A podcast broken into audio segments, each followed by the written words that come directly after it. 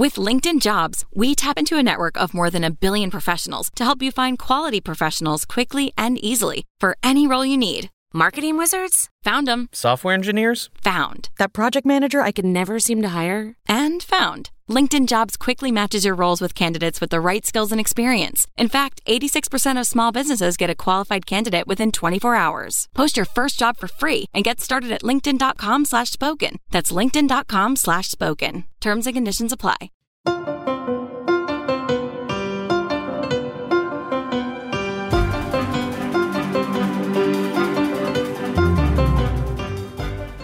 Welcome back to hashtag Sisters in Law with Jill Wine-Banks, Barb McQuade, Joyce Vance, and me, Kimberly Atkins Stohr.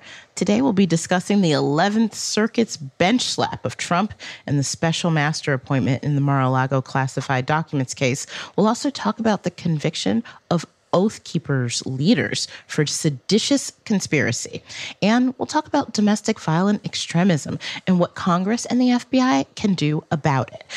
And this is our 100th full episode. So we have all of you to thank for that. It's so exciting. So, to celebrate this amazing milestone, we'll be sharing some of the things you've shared with us about all the things you've enjoyed along the way.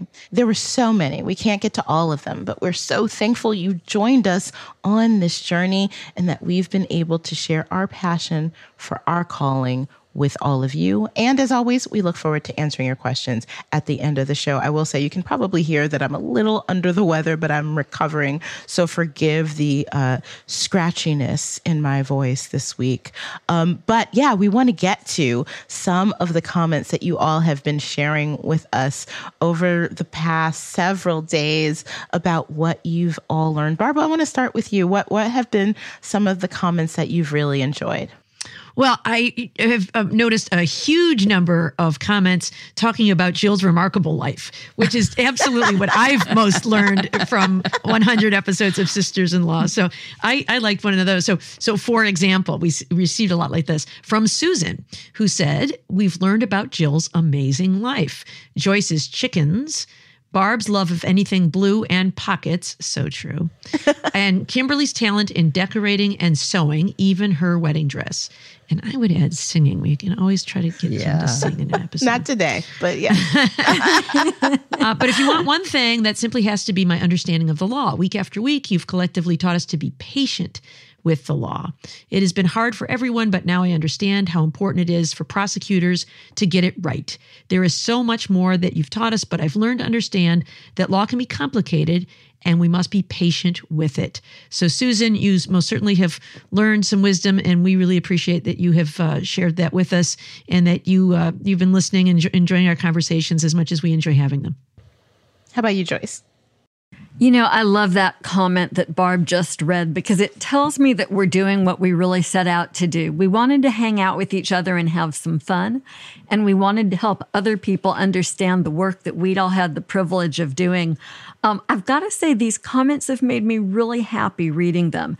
And here's one of my favorites. It comes from Lorraine. She says, I've learned how the law works and even how local, state, and federal government work from listening to you women. There is so much to think about. I often listen to a podcast more than once or even twice. My daughter, son in law, and two nephews are lawyers. Now I can engage with them on a more intelligent level. Um, so here's to the power we all have collectively, right? We ought to all understand and be able to talk about our government and the rule of law. Lorraine, I love that the podcast has helped you do just that. And Jill, our superstar. I loved every single one of the comments, and it really did make me feel rewarded for what we're doing. Um, and it was hard to pick just one or two or three or even 12, but I, I loved at Rundown By, who said, I found that your podcast helped keep me from getting overly anxious about all the chaos. It put things into perspective and made it make sense. And that reflected what a lot of people said in their comments about helping them get through these really tough times. And to me, that's such a valuable use of what we do. So I was really pleased and thank you, Rundown By, for having said that. Yeah, I agree with that. I have to say, even though I'm on the podcast, I appreciate all of you so much each week for helping things make sense to me. Um, and, and, so I, I, really understand that sentiment. And I too have really loved reading these comments, including one from at Brian underscore M2, uh, who wrote, I've learned legal terms, stare decisis, anyone? Patience, this is a theme, waiting for the house to drop on Trump, uh, how folks in different parts of the country fix hot dogs. Detroit does it the right way. I'm just kidding, Jill. and that Jill has a pin for everything, and she really does. This group of experts uh, I count on uh, for your accompaniment on long walks. You know, I listen to podcasts on long walks too, so I appreciate that too. Um, I just have to say, I am so grateful to have been on this ride so far, on this uh, with all of you. Um, I've learned so much from you each week. And um, I'm lucky that it doesn't just end at the podcast. I, I think our friendships have grown stronger. So I, you know, text all of y'all individually mm-hmm. about things, legal and otherwise. And um, it's really been wonderful to, to build that bond with all of y'all. Any other comments that come to mind? Anybody can jump in. I just want to point out that Kim just said all of y'all, so I think she's been spending a lot of time with Joyce, Joyce is rubbing off on me. My work here is done. to say that. Now, I want to express the same as Kim, how much I appreciate each of you. I love our conversations. You know, we get to have them at the end of the week, late Friday afternoon, kind of after these crazy weeks have gone by, and I really look forward to hearing what you're going to say about things. You know, I I've read the news, I've thought about what I think, and uh, it's really great. Plus, you know, we share some laughs, and uh, I always know that I can count on you folks folks to give me candid feedback the way only a sister can. You know, I have a, a sister, uh, a, a biological sister, who is the only person on earth who can say things like, you know, at my wedding, you're wearing that?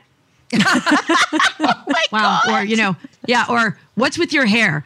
Um, but, you know, but it means I, she means it, and uh, and I appreciate it. So I appreciate uh, your your candor, your love, and it's been it's been a great ride. Um, it, one more that I found, Kim, was from Elizabeth, who said, "What have I learned in this my seventieth year on Earth?" And because I love listening to sisters in law, I have realized that I should have studied law. What I say to you, Elizabeth, is it's not too late. It is never too late.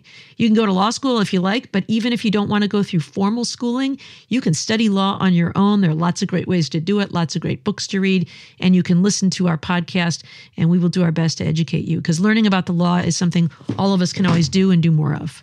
And uh, let me just say, all of you have said it already, so there's no point in repeating it, but this is one of the best times of my week every week. I look forward to um, I also dread because I always have to work so much harder to keep up with all of you. Mm-hmm. And I just do the research before we go on air. And I love getting your insights and your opinions and and your comfort and your your strength. It's been just a miraculous thing to get to know all of you through this medium and then to be together in our live shows, which I look forward to even more so that we're together. But and here's one more from Jennifer that I really liked because I think this is really important. She said, I now attempt to read court decisions that are available publicly instead of just relying on the news.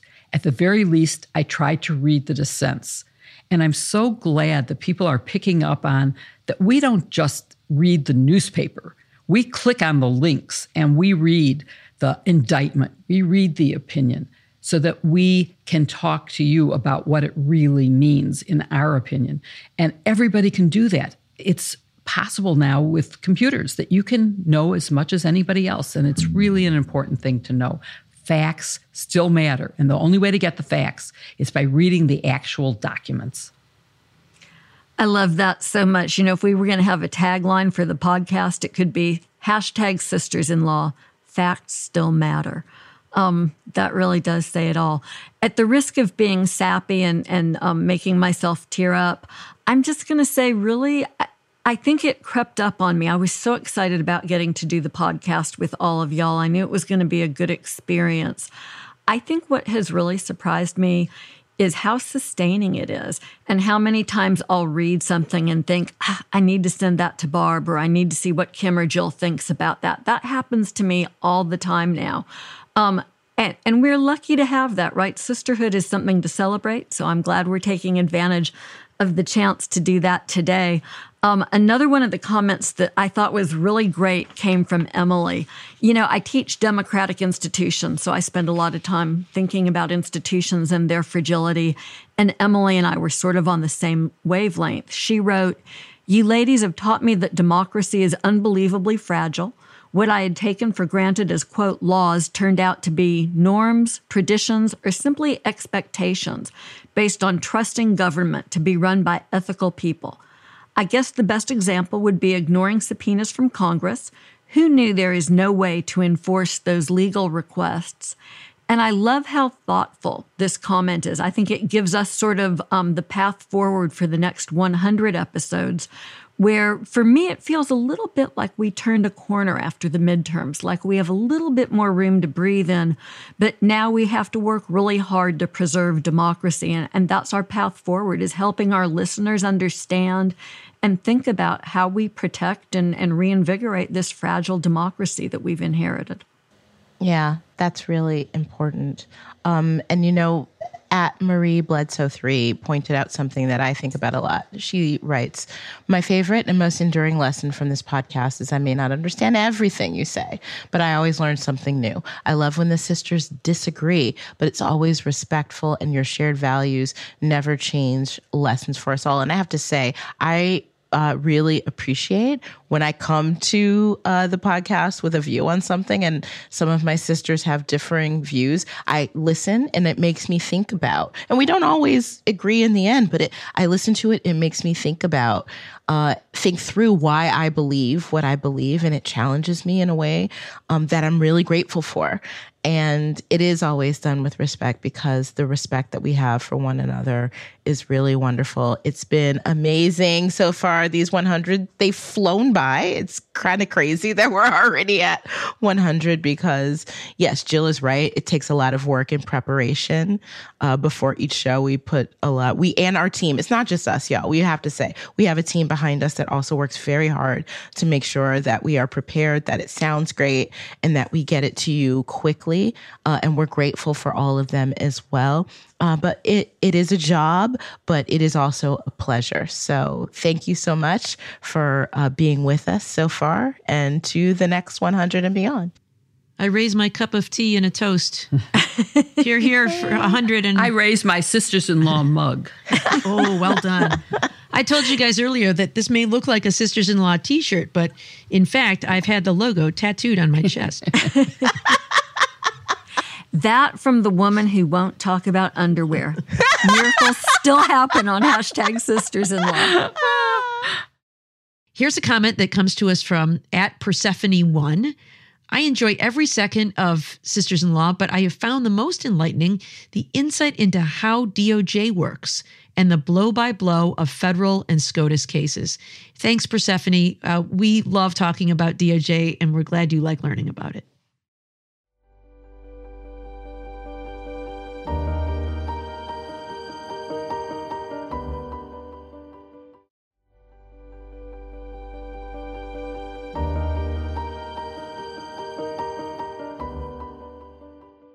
Listener Julie wrote to us Discussing each week's show with my mother in law was an interesting way to communicate and bond during the pandemic. We continue to do so, and we look forward to listening every Saturday. She recently wrote, Thank God for sisters in law. Brilliant, timely, human, calming in demeanor, and reminds me why I became a lawyer. Um, thanks, Julie. I adored my mother in law too, and, and reading your comment made me so happy. All of you listening now know that Judge Cannon took a case brought by the former president that we all said she shouldn't have taken, and she used it to appoint Judge Dearie as a special master and to then tell him to slow down in reviewing the documents that had been taken from uh, the White House to Mar a Lago and then removed by the FBI after a legally authorized search pursuant to a search warrant. DOJ appealed, and we all told you they would win. And they did. The 11th Circuit smacked down Judge Cannon in no uncertain terms. They vacated her decision. Joyce, you wrote a really excellent analysis of the 11th Circuit's opinion. Tell us who was on the panel and what they said. Yeah, so the court was, um, I thought, incredibly reassuring about the future of the rule of law in this country. They said, in short, that they weren't going to write special rules for former President Trump. They said that they were going to follow well established case law in his case, just like they would for anybody else. What Trump always wanted in this litigation was something very unusual. He was seeking the ability to interfere in a criminal investigation before he was indicted. And the law is clear. You can't do that except in a very rare situation where you're able to show that the government has callously disregarded your constitutional rights. Not only did Trump fail to, to show that, to prove that, he didn't even try. And that's because when you think about what was going on here, all that the government had done was to execute a judicially authorized lawful search warrant. In other words, they respected Trump's rights. There was no effort, nothing that even approached disregard of them, hence, no justification for even filing this lawsuit. And that's what the three judge panel at the 11th Circuit said. They said, We're not going to write a rule that would let anyone who is under criminal investigation bring in the courts to supervise the Justice Department. You know, can you imagine the system would become unworkable if that was the rule? And that's what Trump was really asking for. The court says that would violate separation of powers and it would just be a mess. And the court said we're also not going to create a special rule that's just for people named Donald Trump. He just doesn't get that as a former president. So the court said it would follow the law, which was what Trump did not want to hear. And it's really even a little bit sweeter coming from this panel of judges because two of the judges are Trump appointees. But it's the third judge who's really the most interesting to me William Holcombe Pryor, the chief judge of the 11th Circuit. He is an arch conservative. He is a lifetime member of the Federalist Society. He is a former Alabama attorney general. And Judge Pryor was perennially on Trump's short list to be nominated to the Supreme Court. So this isn't some judge that Trump will be able to write off. I, am sure that he'll be dismissive and, and derogatory towards the members of this panel, but that's just not going to work with, with Bill Pryor. And it's very sad that it needed to be said, but here we have somebody with straight up conservative bona fides telling Trump no and saying he's not above the law and doing it promptly. Um, all in all, this is a very satisfying pro rule of law opinion to read.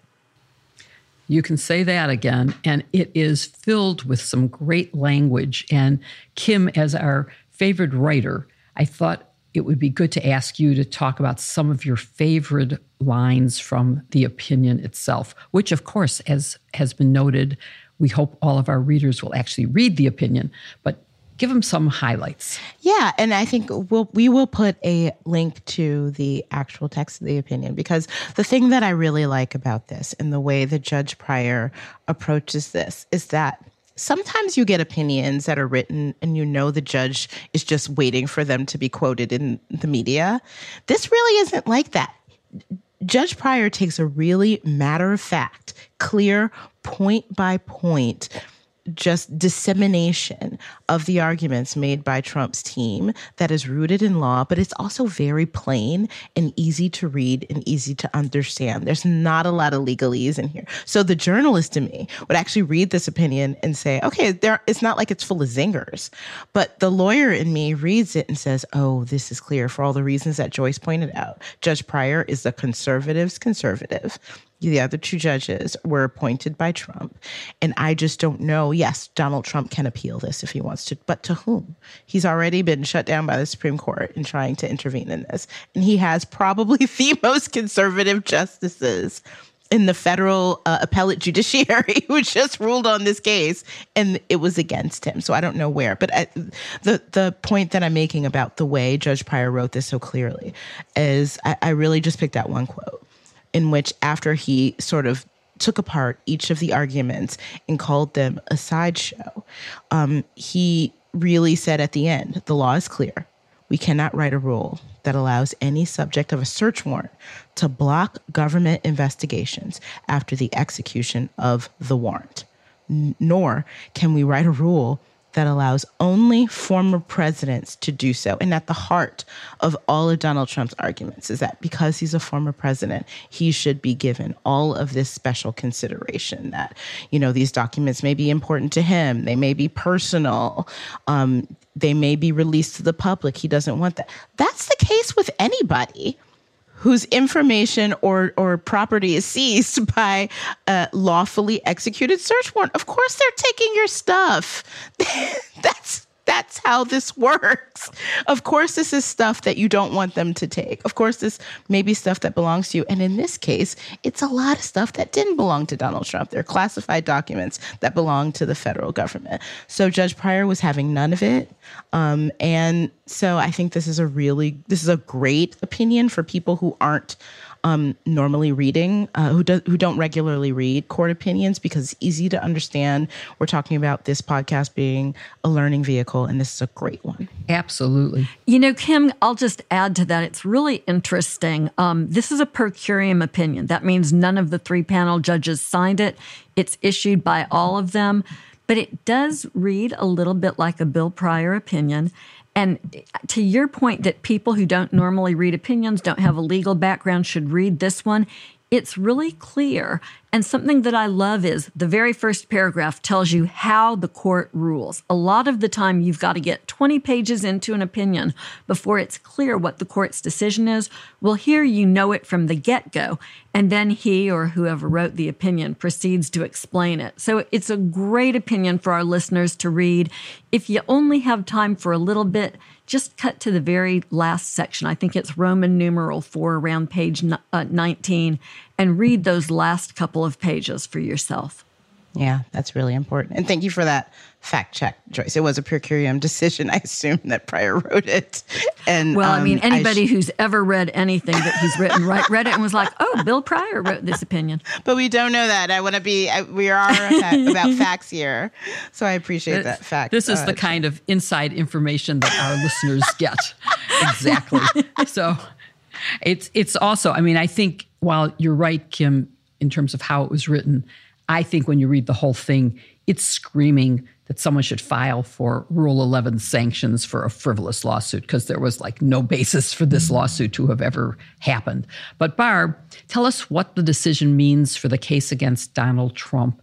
And when do you expect a decision from special counsel Smith's grand jury on the Mar-a-Lago case?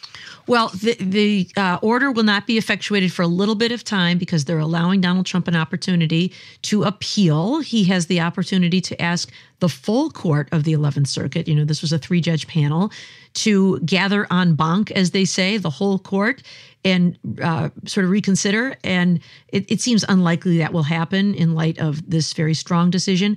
But then the next step would be to appeal to the Supreme Court. I imagine Donald Trump will do that. Um, they have decided many of these types of privilege matters and other kinds of things pretty quickly. So I'm hopeful that the Supreme Court will decide quickly. And then within, I hope, a few weeks, Finally, the Justice Department will be back where it should have been in August when it first executed this search warrant and moving forward on the case. Now, they have been investigating in between. They have been putting people in the grand jury and interviewing witnesses and those kinds of things. But really, reading the documents is important, and they haven't been able to uh, to do that outside of the purview of the special master so far. And so, one of the things they'll need to do is to have the intelligence community assess the um, sensitivity of these documents, which are the ones, if any, they want to use in criminal charges. Because once you use documents in criminal charges, there are some risks of exposure of the content of those documents. And of course, the whole point of this uh, this case is to protect national security classified information, some of which is defined. Cl- classified information is defined as the release of which will cause harm to the national security. And if it's secret, it's grave harm. And if it's top secret, secret, it's exceptionally grave harm. And so um, they don't want to use these documents as exhibits in the trial if they might be disclosed in some way. So they have to go through those and assess which ones they can use. Joyce, I know you you've, you've used this phrase before: Goldilocks documents. Um, the documents that are just right. They're neither too sensitive to risk even a law clerk seeing, you know, something that is, I can't even imagine what that secret would be, but secrets about, you know, our nuclear stockpile or, you know, something, um, our uh, troop locations, the secret place where they take the president when there's a nuclear threat, you know, whatever these things are. Um, nor do they want to use something that looks so vanilla on its face that it will be difficult for a jury to assess the seriousness of it. For example, sometimes a document is classified simply because the source is someone whose identity you want to protect, not that what they said was anything particularly remarkable. So, what they'll want to do is find things that kind of fall somewhere in between and then run it by the intelligence community, whoever generated it NSA, CIA, uh, the FBI's uh, intelligence collection.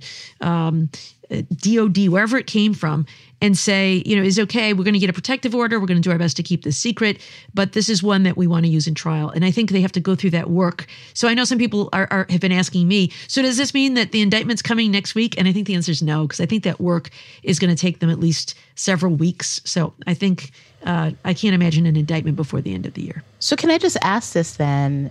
If this was meant to be a delay tactic, was it successful, even despite oh, yeah. the fact that we get this opinion and the very low likelihood of, uh, if there is an appeal, that Trump will be successful? It seems, in a way, that he was. Absolutely. And I think delay is always his game. Um, I don't know that he'll ultimately win this game because I think DOJ, if it chooses to file charges, can do so probably in early 2023, which will probably give them enough time to complete the case. But you can bet that if charges are filed, he'll file every motion under the sun. If he's convicted, he will file an appeal. Um, and so he will keep pushing that until after 2025, you know, January 2025, we will have potentially a new president, potentially even a Republican president, potentially even a President Donald Trump, at which point he could pardon himself. So I think the longer he can delay it, uh, the, the more he can perhaps get himself to that point before he ever has to go to prison. Okay, so I just have to say one, I do not think he can pardon himself legally under the Constitution. And secondly, one of the good things about there being a special counsel is that he will outlast the Department of mm-hmm. Justice mm-hmm. should there be a change in administration. Yep. And therefore, even if if there's been an indictment but it hasn't gone to trial, it can still go to trial after the change of administration. So that won't it, it won't ultimately mean that he wins. Uh, he may have won a skirmish, but he hasn't won the war. Here's a comment from listener Jen. The most important thing I've learned from you ladies is that Jill Wine-Banks has had the most interesting life imaginable. That's really true. Uh, Jen continues also, trust that the wheels of justice move slowly, but they do indeed move. Jen, as somebody who is impatient, I agree with that.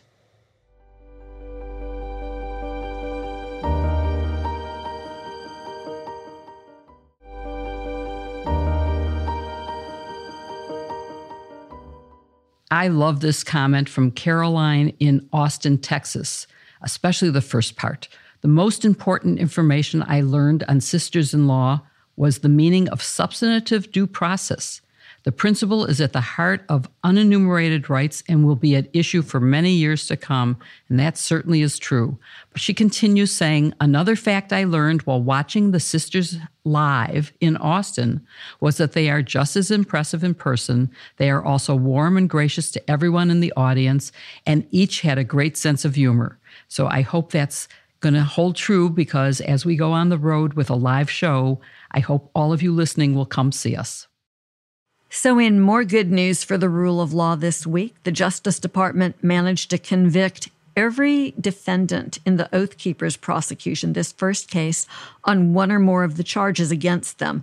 But it's complicated. I mean, Kim, this was a case with multiple defendants and multiple charges.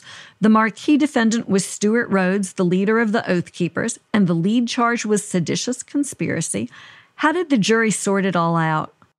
Yeah, it was complicated. In fact, I made from news reports, I made my own little version of a jury sheet that kind of shows who was convicted of what because it was very confusing. So Stewart Rhodes, who is the head of the Oath Keepers, was the big fish in this, and he certainly was caught. He was convicted of seditious conspiracy, as well as a number of other charges, including uh, obstructing the certification of the election, destroying evidence in the case, obstructing an official proceeding. He was convicted of that. Put a pin in that because we're going to come back to that in a moment. And um, as I said, destroying evidence in the case. Some others, including Kelly Meggs, who leads the Oath Keepers Florida operation, um, was convicted uh, of actually Kelly Meggs was convicted of all the charges that he faced, including seditious seditious conspiracy, conspiracy to stop the election, to interfere with members of Congress, obstructing an official proceeding, and destroying evidence. And three other uh, members of the Oath Keepers were also convicted on some charges, but acquitted of others. Now I'm coming back to that conviction that Stewart Rhodes had for obstructing an official proceeding, Stewart Rhodes was also acquitted of conspiracy to dis- to disrupt the election certification and also acquitted of planning to stop members of Congress from uh, discharging their duties, which I found interesting given the fact that he was convicted of obstructing uh, the official proceeding, and of course of seditious conspiracy. So the only thing, the only reason I flagged that is I have questions as to whether the jury may have thought or given at least some weight to the one of the main arguments of the defendants, which was this was not a big plan to get together and go to Washington and stop this thing we went to Washington for this rally. We were there. We went to the Capitol, and you know things got out of hand. They just happened uh, spontaneously. So I wonder if that took hold with the jury at all. I know sometimes juries convict on some things and acquit on others, and you never quite know. Um, but that's the only thing that I would keep an eye on as we talk about what the ramifications of these convictions are. I think that's a really good take, Kim, because the the thing that, you know, it's always different what we hear in the media and what the jury is told in the courtroom. And the key part of a conviction uh, for a conspiracy count is that the government has to prove that there's an agreement to do something. Um, in this case, there was a lot of focus on agreement in advance. So I think your take is a, a really smart one. As an appellate lawyer, I'm really happy to see some defendants be acquitted on some counts because it lets me argue on appeal that the jury didn't just rubber stamp the indictment, that they weighed the evidence individually for every defendant and every count. And I think that plays well on appeal. But, you know, there were some losses for the government here. Barb, do you think that's bad for DOJ? I mean, where do you think this all goes from here? I think the outcome of this case is actually very good because everyone was convicted of a 20 year felony. so, whether it was seditious conspiracy for two of the defendants or obstruction of an official proceeding for the other three. They're all facing a potential statutory maximum of 20 years. So that's a big deal. So I think overall, this case is good news. I do think that the Justice Department needs to think about what might have caused the jury to find three of the defendants not guilty of seditious conspiracy because it does have some more of these cases coming up. And so, uh, to the extent it can pinpoint maybe what how the evidence differed between uh, Meggs and Rhodes and the other three defendants, that can be um, a learning opportunity for the Justice Department. But sometimes juries just do, you know, goofy things. Sometimes they just make compromises. Sometimes the evidence is so overwhelming against one or two defendants in a case that it pales the evidence against the others just sort of pale in comparison. And so they think, well, that was clearly guilt beyond a reasonable doubt as to those two defendants. And since there was less evidence for these other three, that must be something less than guilt beyond a reasonable doubt. So you never know. There's also, I think, a little bit of illogic in the um, the mix of the verdicts here. For example, Stewart Rhodes is found guilty of seditious conspiracy, guilty of obstructing an official proceeding, but not guilty of conspiracy to obstruct an official proceeding. So that means the jury thinks he did obstruct, but didn't agree to obstruct. You know, usually you can you know the agreement is kind of the first step toward actually doing it. So that strikes me as perhaps a little bit illogical. Sometimes they even compromise. You know one one juror says well i think he's guilty of x but not y. And the other juror says well i think he's guilty of y but not z.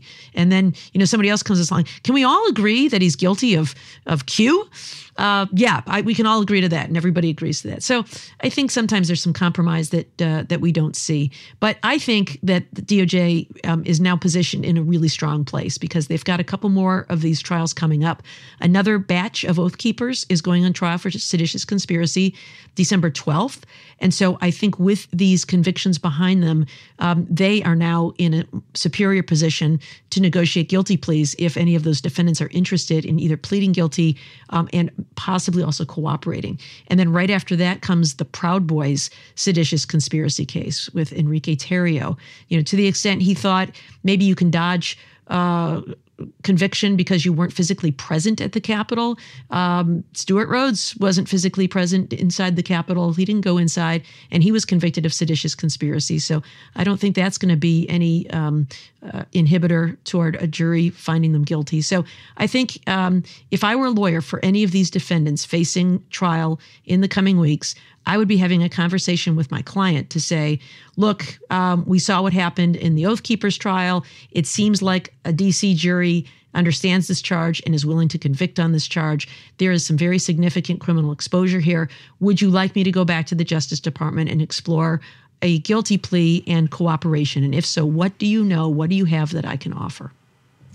You know, usually in this situation, there's sort of a fight to be first um, for that sort of best deal. And I wonder if that's going on. Obviously, this case has potential to have some pretty long legs and reach into other um, defendants. Jill, Kim, what do y'all think about what this case portends, not just for the future of the investigation, but for the health of our democracy? I think, in terms of democracy, it's a really good win for the Department of Justice. I agree with everything Barb said, um, but I, of course, know, as all of us do, that each case depends on the precise facts in the case. And it's not just the facts against one defendant, it's the total package of all the evidence against all of the defendants, which, as Barb points out, if it's so strong against one, someone can get acquitted, not because they're innocent, not because there isn't proof beyond a reasonable doubt, but because well, they're just not as guilty as the other guilty people. So, in terms of the cases that are pending, which, as Barbara said, is there's uh, another Oath Keepers trial coming up, and then a Proud Boys trial coming up for seditious conspiracy. I think that if I were representing a, a defendant there, I would be saying, if you have something that you can give, this might be the time to do it. I think that the government is in a stronger position. I think it is, it would behoove them to try to figure out what exactly went through the jurors' minds as to how they had some seemingly inconsistent verdicts. Uh, and was it just that the three were acquitted because they were lesser involved than the other two? Why was Rhodes only convicted of obstructing but not of conspiring to obstruct. Once they understand that, they will know how better to approach the next trial. And oftentimes, jurors will be willing to talk. And so there's ways that they can find out and structure the new case in a stronger way. But they're in a strong position anyway. Yeah, I think that's absolutely right. Uh, what Jill said. Um, I, I think sometimes we call verdicts mixed and losses um, as if that is something to fall back on. I, I read this and after seeing the headlines about mixed verdicts, and I thought, oh no, this is really great. Um, I think there is that weird thing that we've all talked about this idea that Stewart Rhodes was convicted of doing something but not conspiring to do the thing, and we don't know exactly. It depends on how the cases against the other defendants are being set up um, it, to to learn exactly what the impact of that might be. But I think that this is good.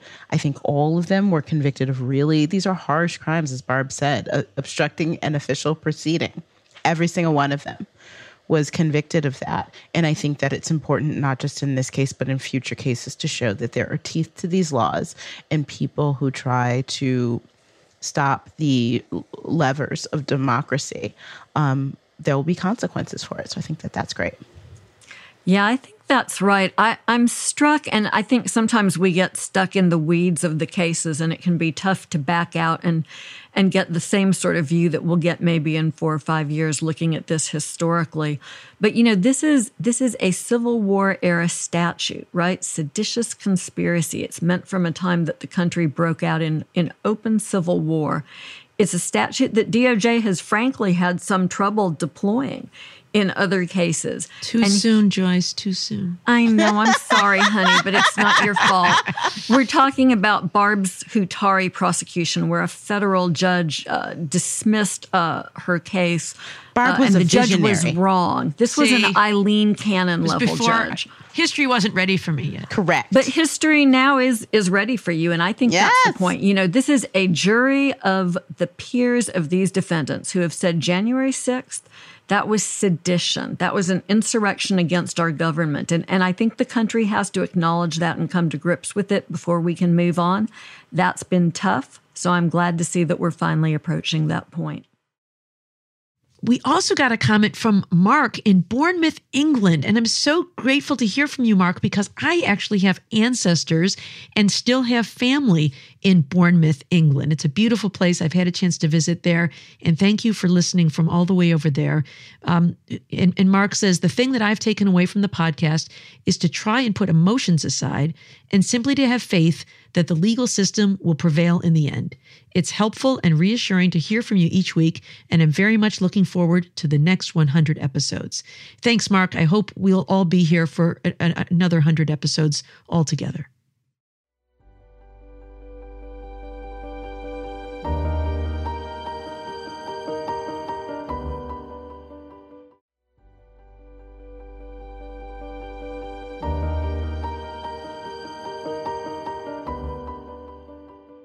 Another comment came from listener Shaw, who wrote, What I've learned from the podcast is that I'm not a fool for holding out hope for American democracy. The meteoric popularity of hashtag sisters in law shows me that there's a groundswell of citizens who insist on accountable government and justice. Thank you. And thank you, Shaw, and all of our listeners who join Sisters in Law in believing exactly what you wrote. This, I think, is who we are. Well, I want to talk about domestic extremism. You know, we've been talking about sedition. Um, according to FBI Director Christopher Wray, the top domestic threat comes from racially or ethnically motivated violent extremists who advocate for the superiority of the white race.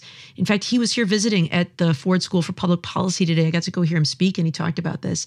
Um, it is it is this group that has been the source of the most lethal attacks in recent years. Um, and then this week, we saw the Department of Homeland Security issue a bulletin that warned of a heightened risk to the LGBTQ community and Jewish communities in particular. Jill, it seems that the threat to Homeland Security has evolved from, you know, back when it was Al Qaeda and then it was ISIS back in the day, now to domestic terrorism based on race, ethnicity, and anti government sentiments. Um, when it was Al Qaeda and when it was ISIS, the United States government was very aggressive in combating it. You know, we talked about the war on terrorism. Do you think that our government is currently taking this threat of domestic extremism seriously enough? I think there was a history here that they did not take it seriously enough. If they had, January 6th would have been reported in ways to authorities that would have been prepared to stop the violence on January 6th. So there's pretty good proof that they didn't take it seriously, at least in the last administration. And the DHS bulletin that you referred to is trying to warn of a threat. But I think some of the things that they say in it make me feel like it isn't a strong enough effort on their part because they talk about kind of things that people can do to protect or that the department is doing. They say we are continuing to share information. Well, what do they mean continuing to share information? They didn't share the information about January 6th that was or should have been in their uh, possession. And so I am a little bit um, frustrated by that and a little bit less than optimistic than I usually am about whether the government is taking it seriously enough.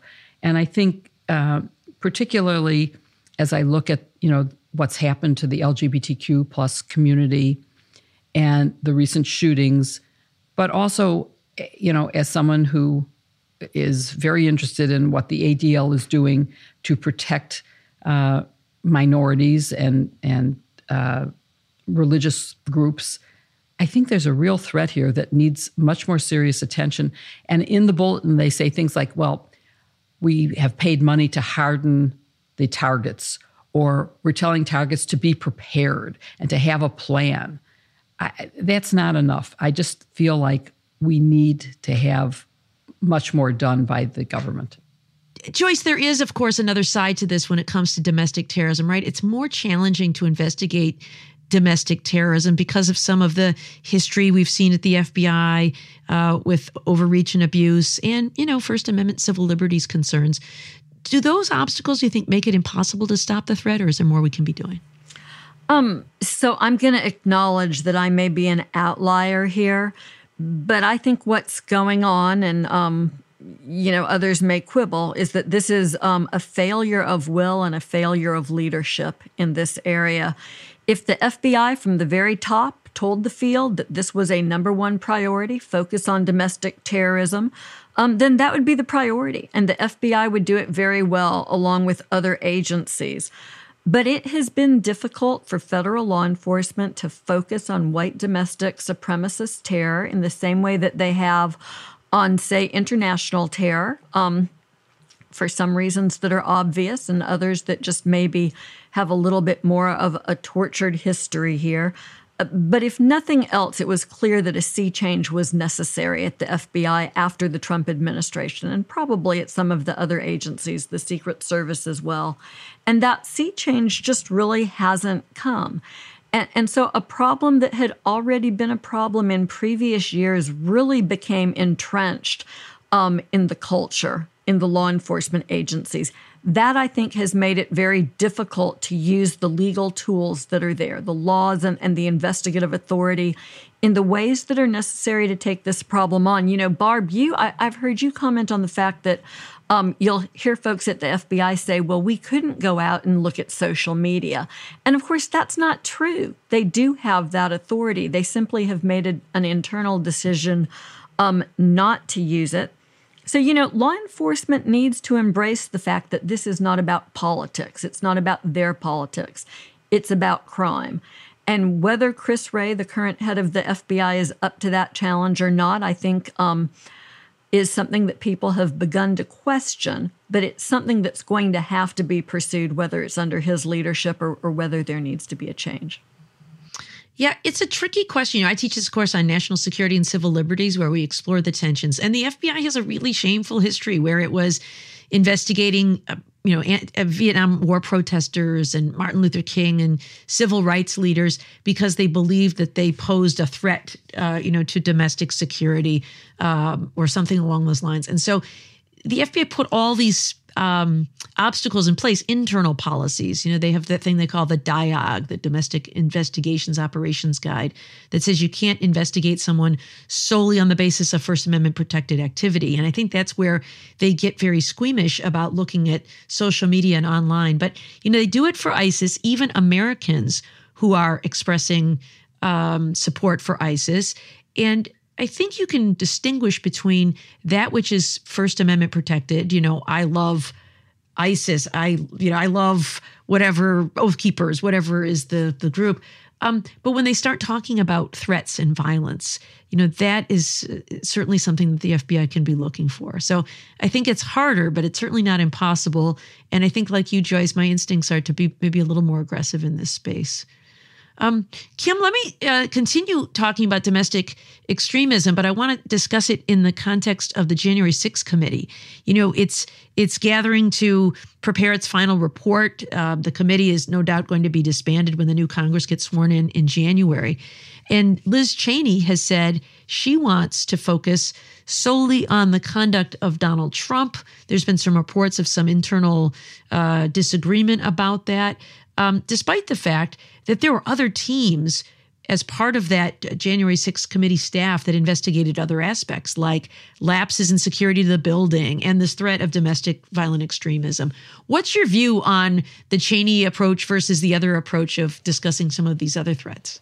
Yeah, so there was a Washington Post report, and there has been some other reporting since then uh, about this tension that there are staffers on the committee who have been putting in time uh, looking at all of the things that the committee was charged with investigating, whereas the leadership seems to want to really focus this final report primarily, if not entirely, uh, primarily on Donald Trump and holding him accountable. And according to this reporting, it's really uh, Liz Cheney that is running the show, even more so than Benny Thompson, who is the chairman of this committee. She is the vice chair. And if that is true, that gives me pause, that gives me concern. I do think that making it very clear uh, what the culpability and the accountability of Donald Trump is, I, I think that's really, really important. I don't take away from that. But I think this committee needs to do both and. I think they need to clearly show what Donald Trump's role was in January 6th and also clearly um, also identify their other charges, which include all of the factors that led to January 6th, which includes domestic extremism and the role that that served. We just talked about the Oath Keepers as an organization and the convictions that were there because of their part in this. This is not new. Domestic extremism has been the biggest terrorism threat to Americans for years and years and years and years. And I think if you talk to most Americans, they don't recognize that. During the Trump administration, there was an active effort within the DOJ to suppress that fact because they thought that that would be politically disadvantageous to Donald Trump. And that is uh, reprehensible. You had, you know, people like Bill Barr saying, "Oh, I'm never, I don't even know what you're talking about." At least here, Christopher Wray has been saying, who was a Republican, uh, has been saying clearly from jump that this is the number one uh, threat to Americans. Now, what has his agency done differently to address that? That's a good question. I do not know because that is not clear. Um, but I think that is something that this this uh, that the committee needs to address squarely. Also, law enforcement, the failure on law enforcement on that day that they were caught unprepared. Uh, flat footed. That should never happen. Certain, with any law enforcement organization, specifically Capitol Police, should not have been um, in the position that they were in. And that's really important to know. So I really hope that this committee gives a full throated um, examination of that in this report as well, in addition to whatever they show about Donald Trump. I don't care if the report is a thousand pages long. I know there's a concern that they don't want another Mueller report that nobody reads. You know what? Give us bullet points. Make, make it easy for us. Give us, you know, another video montage that includes that put it in whatever form you want, but don't dismiss this. And what I was concerned about is reports. Again, I didn't this is a report from the Washington Post that some of this work is just not being included at all. I hope that the attention that this has gotten is making them change their mind because this is all really, really important. I think to your point, Kim, that the reason that you have executive summaries is so that you can include part one, the case against Donald Trump, part two, yes. the case against the FBI, the Pentagon, whatever or you know law enforcement there is but also i want to make sure that they redefine the january 6th committee as not being the violence of january 6th but the efforts to overturn the election which yes. includes of course the fake elector scheme the state legislature pressure the pressure on vice president pence all of those things are really an important part to saving democracy and to future legislation, which is, of course, what they're they should be focusing on is what laws do we need so that we don't have a repeat of this or have any areas that have unclear legal restrictions. The Electoral College Count Act needs to be looked at. And how can we strengthen it so that no one can say, oh, well, it's legal within the Electoral Count Act to do this? No, it isn't. And so I just want to make sure that they include. I agree with you that I would like to see more included. It can be you know, 750 pages about Trump and maybe, you know, a few hundred pages on the others, but it has to include all of them. And and one other one final point that I'll make, and agreeing with Jill, is the reason that it needs to. My fear is also that if this is focused primarily on Trump, it can be effectively dismissed as a political stunt, right? Which is what Donald Trump has claimed this is the whole time. That this is just about him. It's just about Cheney trying to launch her political career. If it's thorough and backed up and involves all of the things we've talked about, makes it a lot harder to make that case. I can see that this committee is having like the same kind of creative differences the Beatles had, right? You've got on the one hand, you know, you've you've got the um, uh, the po- politicians who want to tell a compelling story for political reasons, perhaps, but also accountability reasons, and then you've got the wonks, you know, back who uh, are. Um, you know they think every detail matters and it does. And you know one wants to tell a compelling story. And I, I, also think the point about you know this can't read like the Mueller report. Nobody read it. It's so dry. And it says things like you know I we're really not saying he was guilty. Report. if he was we'd say so. We're not exonerating. I read but it the twice hand, the day it was released. oh it's horrible. But um but I do think you can do as you said Kim I think your key phrase was both and um, I think they do have an obligation to have the the historical record of all of this somewhere. Like, look at the 9/11 Commission report, right? That's hundreds of pages, uh, but it's really well written in a way that's very compelling. But I also think you can have some sort of executive summary, video summary, whatever it is that does make uh, a compelling case in a much more concise way. And maybe that part can focus on the role of Donald Trump and the fake electors and all of the things that were, were part of the plot to steal democracy. So, um, what, what they need there is, you know, a good boss to come in and, um, and and make sure everybody gets to say their piece. And so maybe Benny Thompson needs to kind of uh, wrest, wrestle back control of this committee here. Um, So is he from, Paul? From Liz Cheney. And is Cheney I John? I was thinking he was Ringo, but Oh! I don't know. Mr. Chairman, if you're listening to this, I'm I'm sorry, we've gone wild. but you know, I disassociate from Barb, these comments. really. Barb, your point is really a good one because it sort of made me flinch. I, I read the Mueller report carefully. I know you did too, because we testified together in Congress about it. I think it points, it has really great explanations of crimes and their elements and how they work so good um, that I cut parts of it and make it available to my first year law students and say, here's a really great explanation of the elements of this crime and how we should view it. But but why I, I think I have to agree with you, despite my sort of preset bias, is look these these decisions and, and these reports they're not written necessarily for you and me and they need to be written in a way where everybody can pick them up and read them and understand what's being said. So i think you're right. Kim's point about bullet points is a good one um, let's get this information out in a form where people can read it and understand it and use it. And then, most importantly, we can move forward as a democracy. So um, maybe it is up to the chairman to wrestle back control and make sure we end up with a living document here. All you need is love. Sorry, I'm no Kim. Here's a comment from listener Cynthia. Women from different ethnic backgrounds, different generations, and different interests can find common ground in the U.S. Constitution and the law. I love the way you all support one another. Uplifting women is a beautiful thing. Thank you. And hashtag go blue. I guess that's for Barb. I mean, I came from a Michigan State it. household Thank and a Wayne. State household, but okay.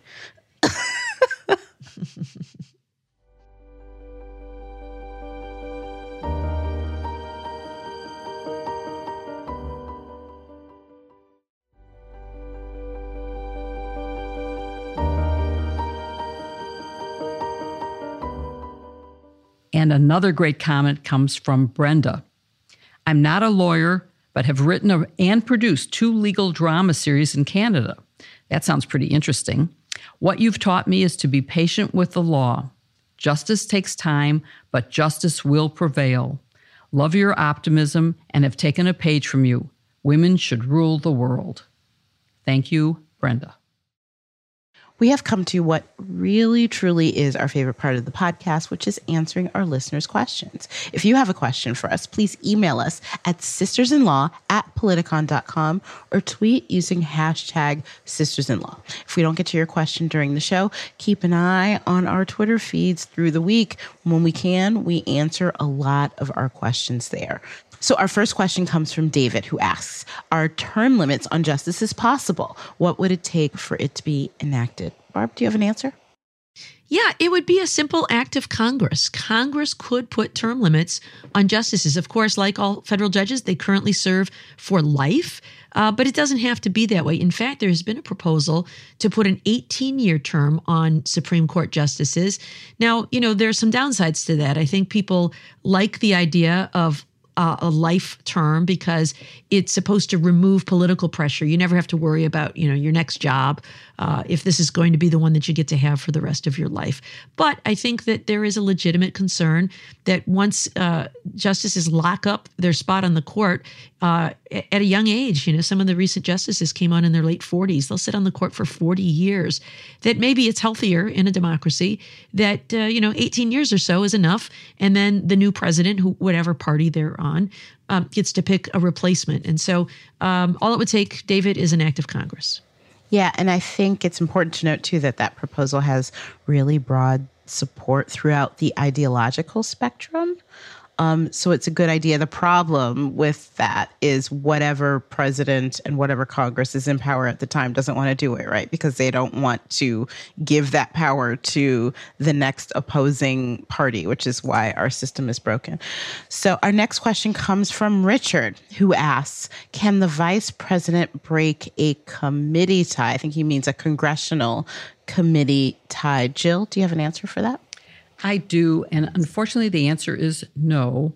But the voters of Georgia in this particular election, in the runoff, can do that because there is an equal number of uh, Democrats and Republicans on every committee in a 50 50 Senate.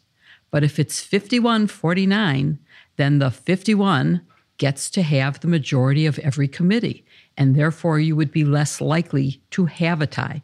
So the election, the runoff, uh, means that if Warnock wins, the Democrats are not going to have as many ties as there might be without his winning. So he becomes more important than just being another Democratic senator. Thanks, Jill. Uh, our last question this week comes from Michael in Novato, California. I hope I'm saying that right, Michael. What are the reasons a justice might recuse themselves? Can we expect this from any justices in the current era? Forgive me from chuckling, but uh, Joyce, do you have an answer to that question? It was like a sad chuckle, right? You had to laugh right. so you wouldn't cry. I mean, for so long, this was something that we took for granted. It was easy. Judges and justices are supposed to recuse from any case where they have an actual conflict of interest or where their participation in the matter could make people believe that there was something improper going on. The rule is intended to ensure that people have confidence in the Supreme Court as an institution and in its impartiality because we trust it to decide our most difficult disputes. And so justices were meant to err on the side of caution, to make decisions. For instance, if your wife was involved in advocacy for a certain form of political action, you might avoid Clarence Thomas. you might avoid sitting on any cases that involved that. Um, and so the, the principle is pretty easy to explain. Um, and I think that, you know, we all know it. The question is whether the court will experience a return to normalcy.